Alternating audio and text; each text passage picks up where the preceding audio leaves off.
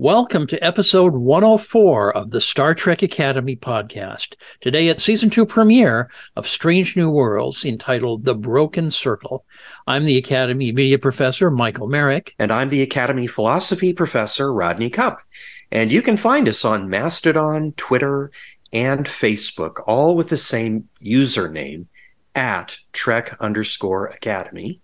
And our Tumblr address is Trek Academy without the underscore. And of course, you can listen directly on our website. And so we're back after a 8-week hiatus. It seems like it's been quite a while. School's out. Our families have been traveling. And now, though, we're ready to focus on some Strange New Worlds this new season. And Rodney, I'm happy to say that during this hiatus, downloads and listens to our podcast episodes have continued really at a brisk pace. They've grown by almost 9% just during this 8-week hiatus, and that's very cool. That's great. I love it when people listen to us. Yeah. One bit of housekeeping. Earlier this year, Spotify purchased Anchor.fm, which has been our podcasting platform. And when they did that, our website URL, which we've been in the habit of giving each episode, got a lot longer. For the record, it is now podcasters.spotify.com/pod/show/Star Trek Academy. Now, the old Anchor.fm URL that we have given in past podcasts still works. It forwards. But I think to make it easier from now on, we'll just invite people to Google Star Trek Academy podcast, and you'll find us with our distinctive red Vulcan hand salute logo. And then, of course, we hope people will subscribe via podcasting apps so they get new episodes just automatically. Well, with those preliminaries out of the way, we're going to start, as we always do, with a brief summary of the episode we're focused on so that people who are listening down the road can have their memories refreshed. And so with that summary of The Broken Circle, including spoilers, by the way, just so that you know, here's Dr. Michael Merrick. And thank you. So Captain Pike is not really much involved in this episode.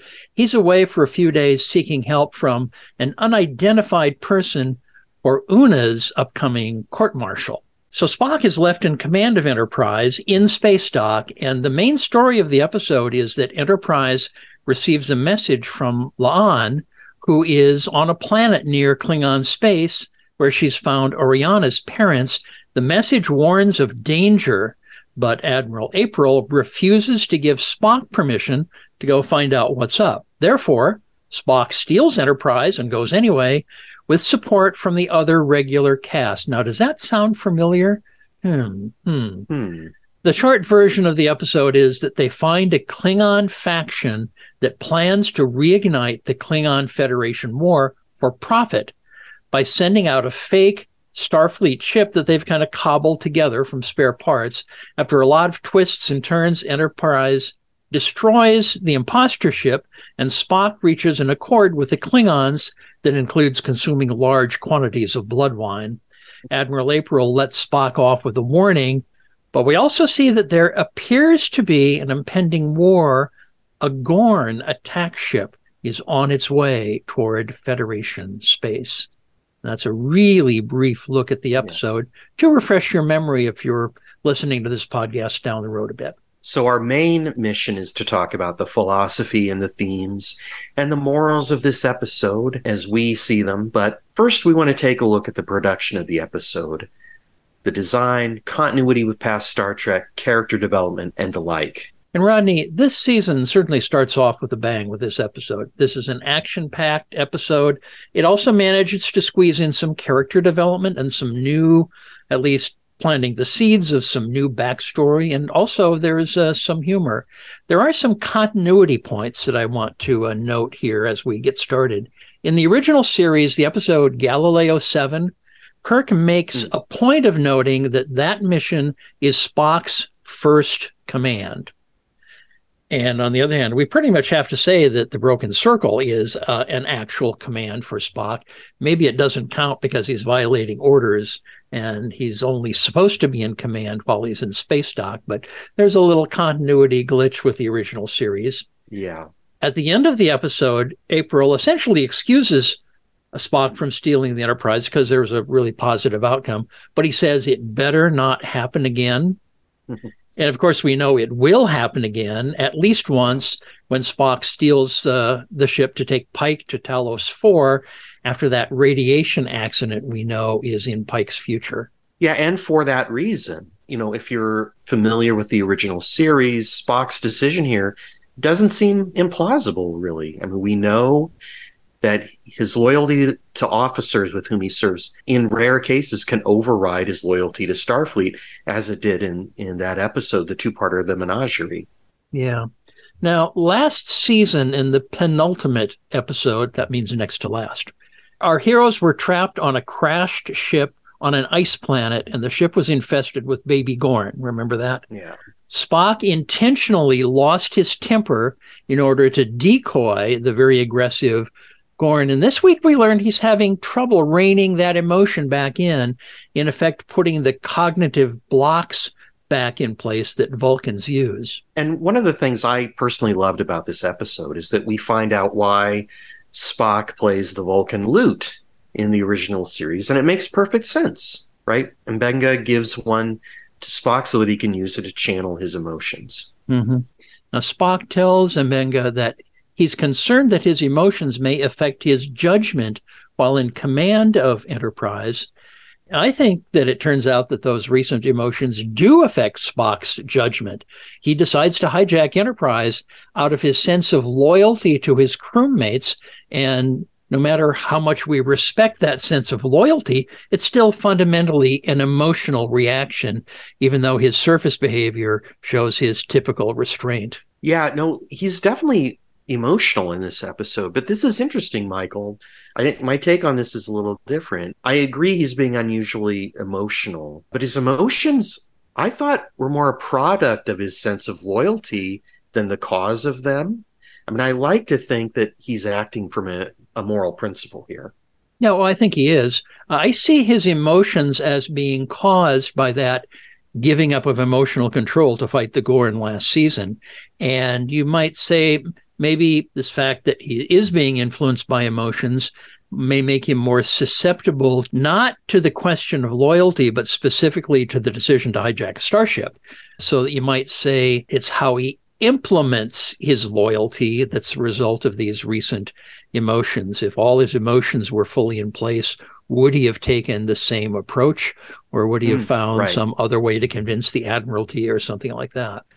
Plus, when they're about to blow up the fake Starfleet ship, Spock repeatedly delays firing, and we find out later it's a really quick comment, and it might have been easy for people to miss, but we find out that Spock is waiting for a signal from Chapel and Mbenga. And the implication is mainly Chapel he was worried about saving because of whatever it is between them. Yeah, I agree with you completely here. It wasn't just about his concern that a valued crew member might have been lost. That's something a TOS era Spock might have said. I think they're obviously in love with each other, aren't they? I'm not sure if they know what they are. Now, remember that one of these times Roger Corby is going to come along. Chapel told us last season that she wasn't into serious relationships. I suspect that she senses that any relationship with Spock would be a difficult road. I'm not sure really, no matter how they feel, how willing she is or how willing Spock is to explore that relationship. There were a couple of new character stories that it at least hinted at this week. Back to Mbenga and Chapel. They were apparently assigned together during the Klingon War and apparently not on Enterprise, because remember, Enterprise was way off on the frontier and didn't get engaged in combat at all. Right. Pike refers to that in his voiceover at the beginning, and we can also add to that list Ortega's. She apparently fought in the war because she knows how to hide from these D7 cruisers. Really, anyone that we didn't see in Discovery Season 2 on the Enterprise or on the Enterprise Bridge particularly probably fought in the war. And I think other than Pike and Number One and Spock, the entire bridge crew is different now than it was in that period immediately after the Klingon War.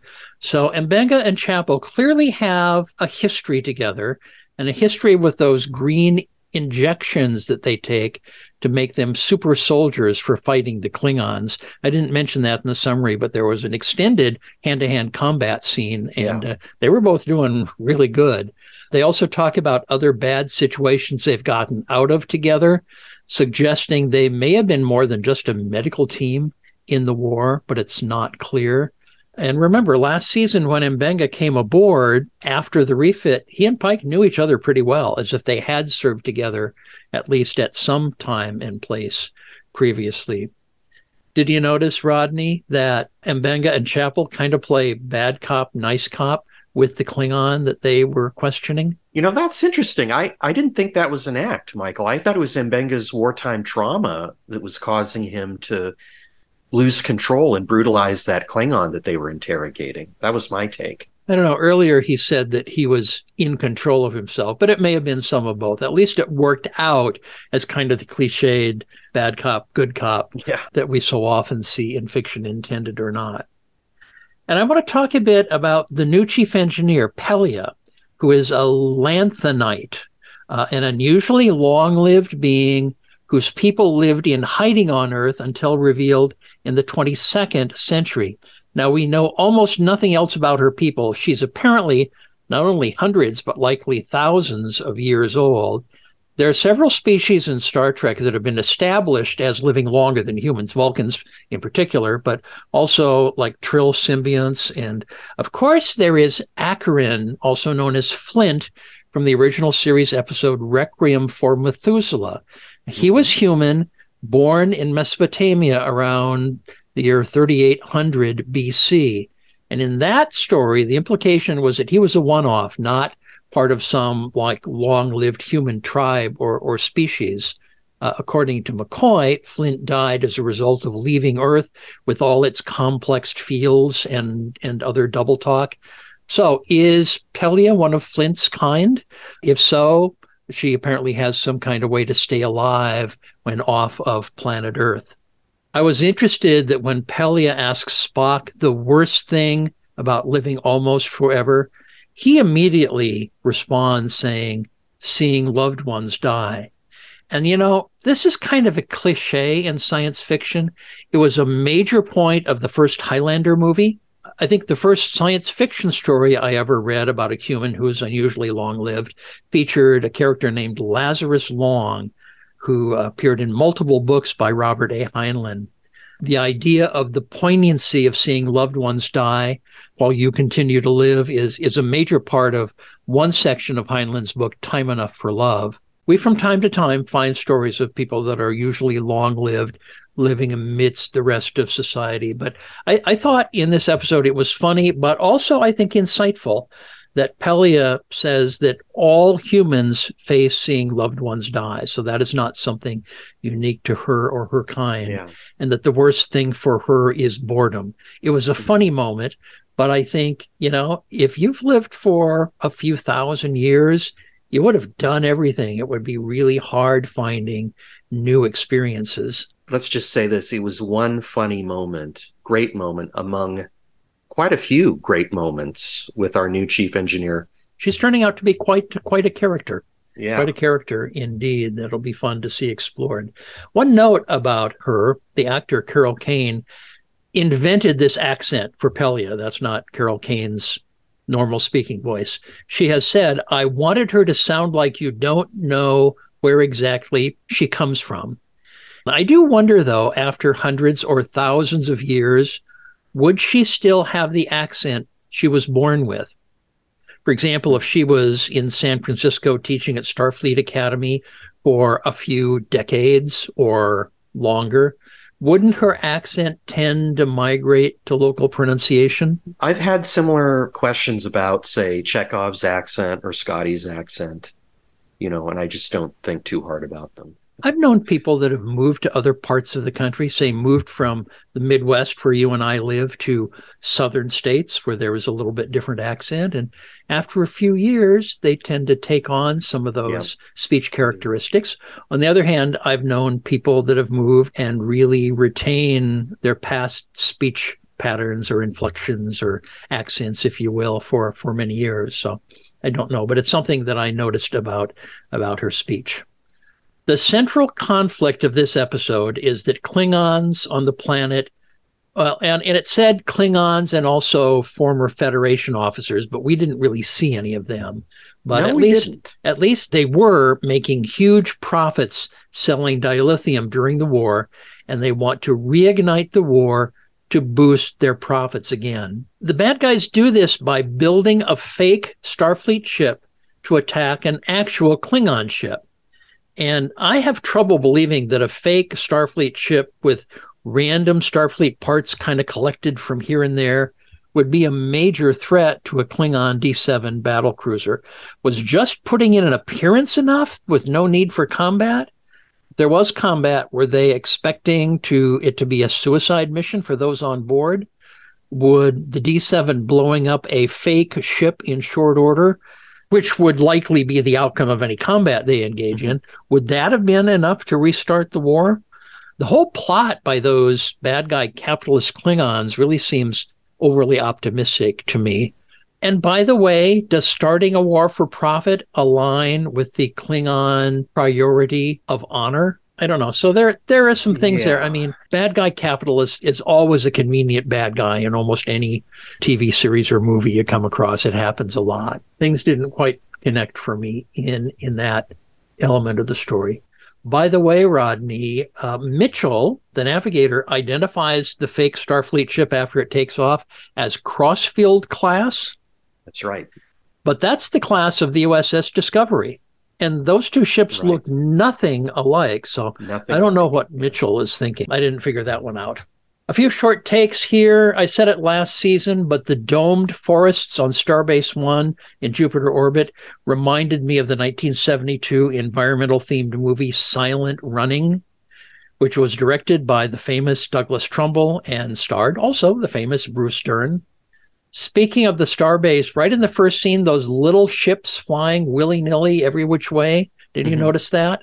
Yeah, I was wondering what the heck they were doing there. My wife asked, don't they have a flight plan? And I said, oh, they're probably just cadets, you know. Joyriding. Yeah, or at least learning how to fly proper pattern. The scene does confirm, though, that Starbase One is in Jupiter orbit. So whatever we saw in Earth orbit in the past, the big space station we saw there, is not the official Starbase One. Now, they say in this episode that several months have passed since La'an left Enterprise. And I think primarily this passage of time may be needed to account for Oriana being considerably older than we saw her last season. Of course, there was time between filming the two series and the child actor gets older, but I think that was the main reason they said several months have passed. Behind Pike's desk, we see a typical display of his memorabilia, including a tabletop statue of a horse and rider. Of course, he's a horseman himself. There's a model of Enterprise back there and various books and bottles. To one side, at the left, as we look at the screen, he has a full-size Western saddle on a saddle stand there in his office, his ready room. And in the room where Spock talks to the rest of the crew about hijacking Enterprise, I don't know if that's the other end of the same room or a different room, but there are also shelves there with statues of horses and cowboys that are presumably Pike's. I mentioned Roger Corby earlier. We learned that Chapel is intending to go off to a space archaeology class that will last a couple of months. And I'm sort of anticipating that's going to be where she meets Roger Corby and at least briefly becomes engaged to him. The established continuity says she was his student someplace, somewhere, and that she joined Starfleet to look for him after he disappeared. So we're apparently kind of nudging that continuity a little bit here. We now know of two things that Spock did not do at Starfleet Academy. Of course, he famously never took the Kobayashi Maru test. And now we learn that he didn't take what is presumably a standard course on warp core breaches from Pellia. It's more evidence for my long-term opinion that, like his sister, Spock did not attend Starfleet Academy. And he got into Starfleet via a different route, like Michael did, the J.J. Abrams movies notwithstanding. Right. Different timeline.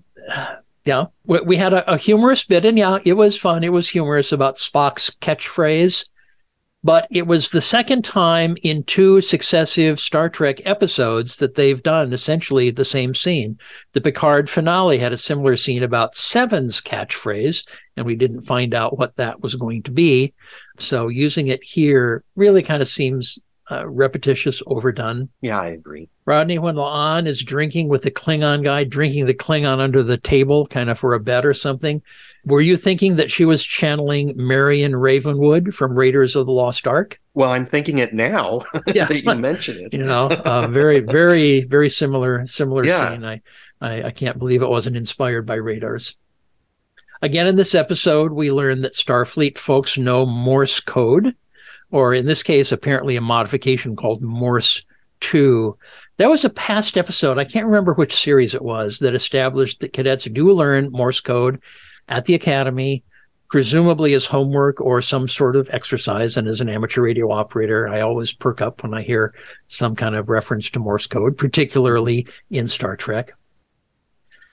Yes, people can probably survive unprotected in space for a minute or even two. I'm not sure that freezing would happen quite as soon as Mbenga said, but the immediate issue, if you or anyone is like exposed to no air pressure, is that the moisture would rapidly turn into vapor. And of course, humans are 60% moisture. There are some pretty graphic descriptions out there of what would happen. And there was one guy that was in a high altitude chamber that lost pressure, that experienced it. I'm not going to go into detail because it would be kind of gruesome. Thank you. I would note the first ever time on a screen that we saw surviving unprotected somebody in space was 2001: A Space Odyssey, when Dave Bowman has to cross a few feet of space without his helmet to get back into the spaceship Discovery after Hal goes wacko. By the way, I don't think I have ever seen an accurate portrayal of CPR on television, or at least on fiction television. Yeah. Spock performing CPR in Chapel certainly had a lot of, well, shall we say, artistic license. Yeah, why does he have to be so rough? The final scene in the episode is a map showing the location of this probable Gorn attack ship. Cestus appears on the map, and that's where Kirk and company encounter the Gorn a decade or so later in the original series. There's a place called Deep Space 2 on the map, which is presumably a space station. But still, it's a continuity issue that Kirk and even Spock clearly knew nothing about the Gorn in that original series episode, Arena. It was a completely new species they had encountered. Yeah, and this really bothers me, Michael, and maybe it shouldn't, but I really hope they make sense of this before the series is done. I saw an article that said that there was a thought about using Gorn in Star Trek Enterprise, other than in the Mirror Universe story in which a Gorn appeared, but they abandoned the idea to use the Gorn as a broader bad guy species because Arena was so clear that there'd never been an encounter between the two species, between Starfleet and the Gorn. And finally, for this section of the podcast, I want to go down a brief rabbit hole. Oriana addresses Chapel and Mbenga saying, "I'm so glad to see you guys." The only other time I remember use of the term "you guys" in Star Trek is in The Voyage Home, when Jillian asks Kirk and Spock, "Do you guys like Italian?" Okay. For the record, "you guys" is an informal, colloquial second-person pronoun. It's used in where Rodney and I live, in the upper Midwest of the United States. It's not used all over the U.S. Y'all is more or less an equivalent in southern states. Use has the same meaning in other areas, like maybe Chicago and New York. Use. "You guys," in the areas where it's used, is used when addressing more than one person and is not gender-specific, even though in some contexts, guys may refer to males. So an example is, "Hey, you guys, thanks for listening." Okay. So, Rodney, do you know what the plural possessive form of "you guys" is? Your guys's? Yes. That is the plural possessive. It's not grammatical in any way, but it's what people say around here. Believe me. Here's an example.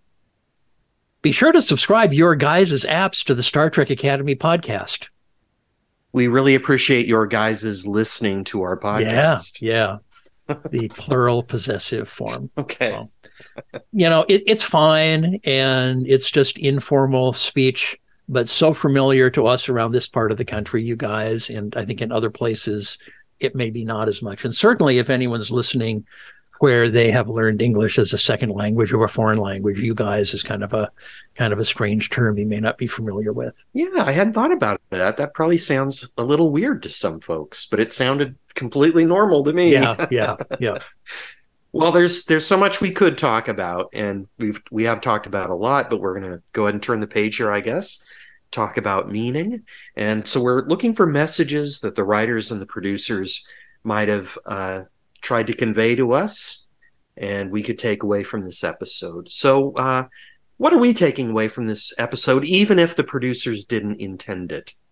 Well, Rodney, I think there is an ethical message in this episode, and we've kind of hinted at it before. Spock violates orders because he perceives that they're wrong, and because of his loyalty to his shipmate La'an. And we've talked about the role of emotions there, but basically violating orders in a chain of command organization is a dicey proposition, and Spock is very lucky that he gets off easy.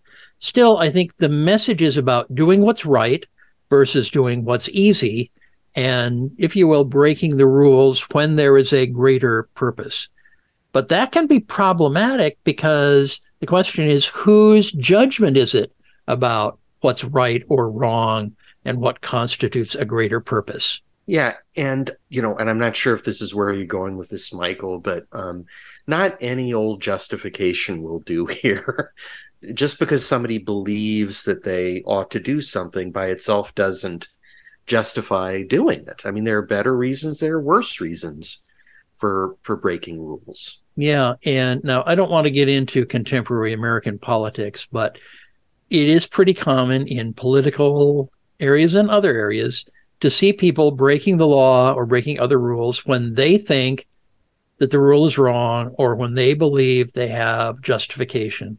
And we often see this done in a way that causes harm to other people, up to and including death. So I think part of the equation for breaking the rules for a greater purpose needs to be the authenticity of the judgment. Is it a valid judgment? Spock would say, is it logical? Is it evidence-based? Or is it just a visceral, emotional response to something? Maybe just getting angry about something that makes someone lose control. Or sometimes it's just, oh, I won't get caught. Like when people drive 10 miles an hour over the speed limit. Oh, they probably won't catch me. I can get away with it. Which is not really that valid or authentic a judgment about what's right. Yes, Spock, you know, he may be motivated by emotion here, but, you know, and he says he's acting on a hunch, but I think it's more than that.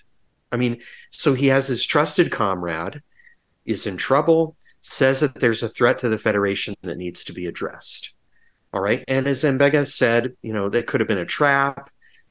You know, as April said, they were putting the peace between the Klingon Empire and the Federation in jeopardy by doing this. But, you know, Spock really did have a good reason for doing this, as Pellia noted. And I think you could argue that a hunch is like subconscious processing of evidence that we're not necessarily consciously aware of. Yes, I agree. There's this book I've been using in my critical thinking class, in which the author makes this distinction between careful deliberation and making decisions within your quote-unquote circle of competence. And when you're talking about things you know well, usually you can make these pretty quick decisions and act on hunches, you know, and it's only when we're, you know, outside of our circle of competence that we need to really carefully deliberate. So I like that. I also like how Spock was careful not to trample his fellow officers' autonomy, right? We've talked about autonomy before in this podcast. He said, I will not ask you to do something you believe is wrong. If you wish to leave or report this plan, I will not stand in your way. So I thought that was great. All of them freely went on that mission. They were free to do it. That's not something they signed up for. You know, when you sign up, when you join Starfleet, you do not agree to violate orders. So he had to get them to freely choose it, and he did. And it's that theme, the long-term theme that we've talked about several times of the found family. They've worked their way through the first season. Some of them were strangers when they started, but now they have that family feel among them, and so they are likely to support each other. Mm-hmm. Yeah. The fundamental conflict in this episode is evil capitalists, basically. The revenue from dilithium sales is down now that the war is over. War is good for business, they conclude. Evil capitalists, or at least evil profit motive, is often the cause of conflict in fiction, not just in Star Trek, but almost every time you turn around, there's a movie or something where the bad guy is motivated by money and profit. It's interesting that in this episode, this contrasts this capitalistic profit motivation with the experiences of Mbenga and Chapel. Mbenga, at least, is borderline PTSD. And the writers use that to highlight the human toll of war. So I think that was a nice balance. The bad guys profit, good guys show the suffering that war can cause and that profit motive can cause. Yeah, and it's touched, as we were saying before. Well, you said, anyone who, was not on the Enterprise during season 2 of Discovery was touched by that war in one way or another. And so there's this lingering legacy of it. And if you're looking for examples of movies about evil capitalists, I'm thinking about the Alien film franchise. Oh, yeah. And also this disturbing movie, Adam McKay's 2021 film, Don't Look Up, that really messed with my head. I don't know if you caught that, no, Michael. But there's loads of them out there. And I'm not disagreeing with you. Capitalism is definitely one of the main topics here. I think the episode is mainly about Spock. Again and again, people are surprised in this episode when Spock doesn't act like a typical Vulcan, right? The Klingons toast him as the Vulcan who acts nothing like a Vulcan. Pellia calls him a sweet un-Vulcan Vulcan. You remember that? Mm-hmm. And Chapel says that Vulcans can surprise you. So I don't know what all this adds up to, but it runs throughout the entire episode. And so it's clearly important. Spock is in a long-term process of finding his way. In that season 2 of Discovery, he was really in tough psychological shape and made some progress there. But this is a process for him that will not really be resolved until a dozen years after this season of Strange New Worlds. He'll be working on it all the way through the original series, and after which he goes through Colon R, remember, and then drops out, and then encounters V'ger. And remember that scene after he comes back where he's really had a profound discovery about himself. And after that, I think he's on a much more even keel. Yeah, there's that scene in which he's talking with Kirk in sickbay, and I don't remember if that's in the theatrical version or the director's cut, but it's very clear that he has this big epiphany about how important, connection is. Yeah. This episode, I didn't see any overt messages about diversity and inclusion as such. However, did you notice that Oriana appears to have two moms? Yeah, I did notice that. One mom is in the bed, is hospitalized, and there's a second woman there who is clearly in the role of family members, and Oriana mentions her parents and points at the two of them. And it's not exactly philosophy or ethics, well, maybe sort of, but again, in The Broken Circle, we hear a Vulcan say, Vulcans cannot lie. And I would submit to you that that is a lie. Spock himself, speaking of season 2 of Discovery, Spock himself lied about what happened to Discovery and what happened to his sister in Discovery season 2. Mm-hmm. Vulcans certainly can lie if there is a logical reason to lie. Thus, Spock saying Vulcans cannot lie is a lie. It's one that he repeats many times over the years, but when it's logical to do so, when it helps him accomplish a worthy purpose. You remember the scene with Savik and how much time repairs would take in The Wrath of Khan. He essentially lies, exaggerates in order to mislead Khan and to serve the worthy purpose of keeping the Enterprise safe. Time for final thoughts then, maybe, on The Broken Circle. Did we like the episode? I did. What's your value judgment? What's coming next, do you think? Well, this was a strong episode. I said earlier, it nicely balances action and character development and and add some new backstory to learn about, and also humor, and introduces new characters and new mysteries and things. It was interesting that on the Ready Room this week, Ethan Peck said that these first episodes of season 2 of Strange New Worlds were shot before season 1 had premiered. Really? And, you know, it takes a year or so of post-production after photography to get all the special effects and the music and the sound ready. And so as they were shooting this episode, which I think we agree was well done, they had no idea what the whole fan reaction was going to be to Strange New Worlds at this point of the production of season 2. Hmm. You know, Rodney, we like to reflect on the meaning of each episode title, which in this case was The Broken Circle.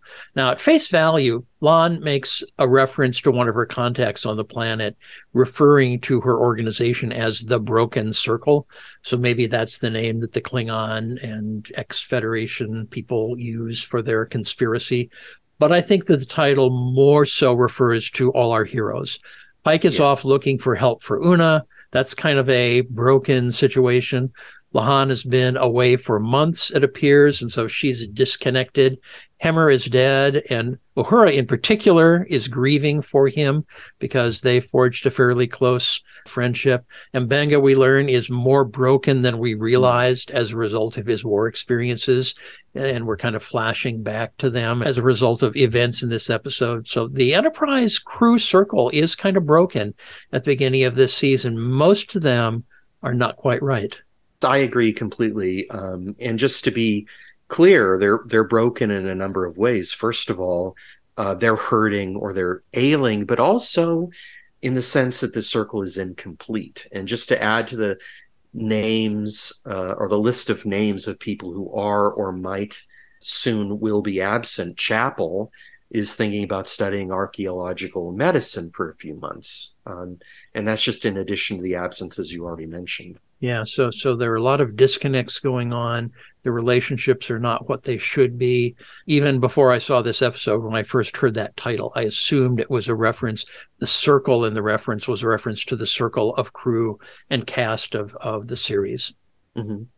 Rodney, my final thought here is that you know, Discovery launched the modern era of new Star Trek, and that series, which is ending after one more season, really deserves respect for that. But I think that The Broken Circle, this episode, really makes clear that Strange New Worlds has become the flagship Star Trek series of the 2020s. I hope that Star Trek as an entire franchise benefits from lessons that have been learned in the production of Strange New Worlds, including, among other things, the merits of episodic Star Trek. I agree. And I don't necessarily have a problem with serialized television storytelling. And I don't like to pick on Discovery. I think people do that too much. People are mostly unfair to Discovery. This episodic approach, you know, it's working. It's working very well. Another issue I wanted to mention is Star Trek isn't about war, is it, Michael? It shouldn't be about war. I agree. And so I'm a little worried here. I think too many of the series have been about war at some point. Yeah, DS9, Enterprise, Discovery, of course. And I just hope that Strange New Worlds does not become dominated by another, you know, season-long story arc about war with the Gorn. You can have conflict and action and drama and intrigue and suspense and all that without war. I agree. You know, you know, war, I think, is easy for writers, almost an archetypal situation that it's easy to draw on for a story. Way back when, I wasn't all that thrilled when Deep Space Nine went into its war story arc. But I think they did a fine job with it. They addressed all kinds of issues related to war, and fundamentally they did a fine job with it. And in Star Trek, I think it should be been there, done that.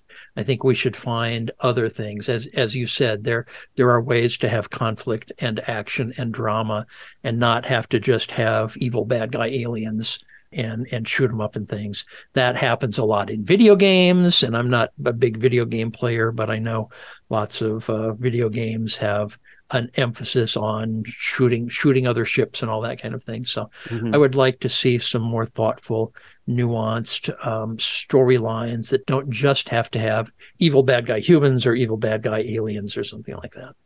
And as an example, as unhappy as I was with season 4 of Discovery, that's what we got.